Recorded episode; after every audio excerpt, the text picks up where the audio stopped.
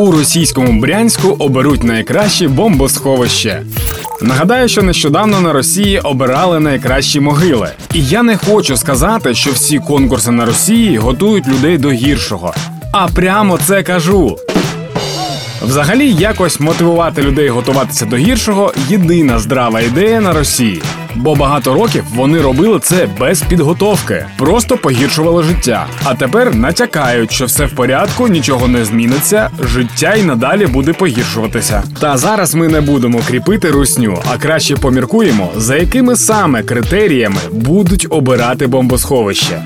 Судячи з того, як ведуть себе рашистські свині в окупованих ними будівлях, то туалет в бомбосховищі не обов'язково. Він тільки місце займає. Далі, бомбосховище має бути таким, щоб не чутно було хлопки.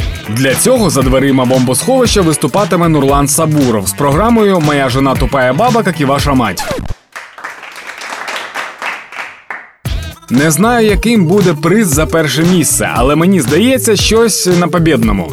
Типу фляга, або сапог, або контурна карта і водка. Українці не були готові до повномасштабного вторгнення, хоча кожен з нас підозрював таку можливість. Однак у двадцять першому столітті знайшлись люди з вісімнадцятого століття. Тому сталося, як сталося. За ці три місяці ми вже розуміємо, що коїться і як в цьому жити. Отже, ми розуміємо, як важливо кожному зараз працювати на перемогу. Допомагаємо одне одному та підтримуємо наших воїнів. Слава Україні!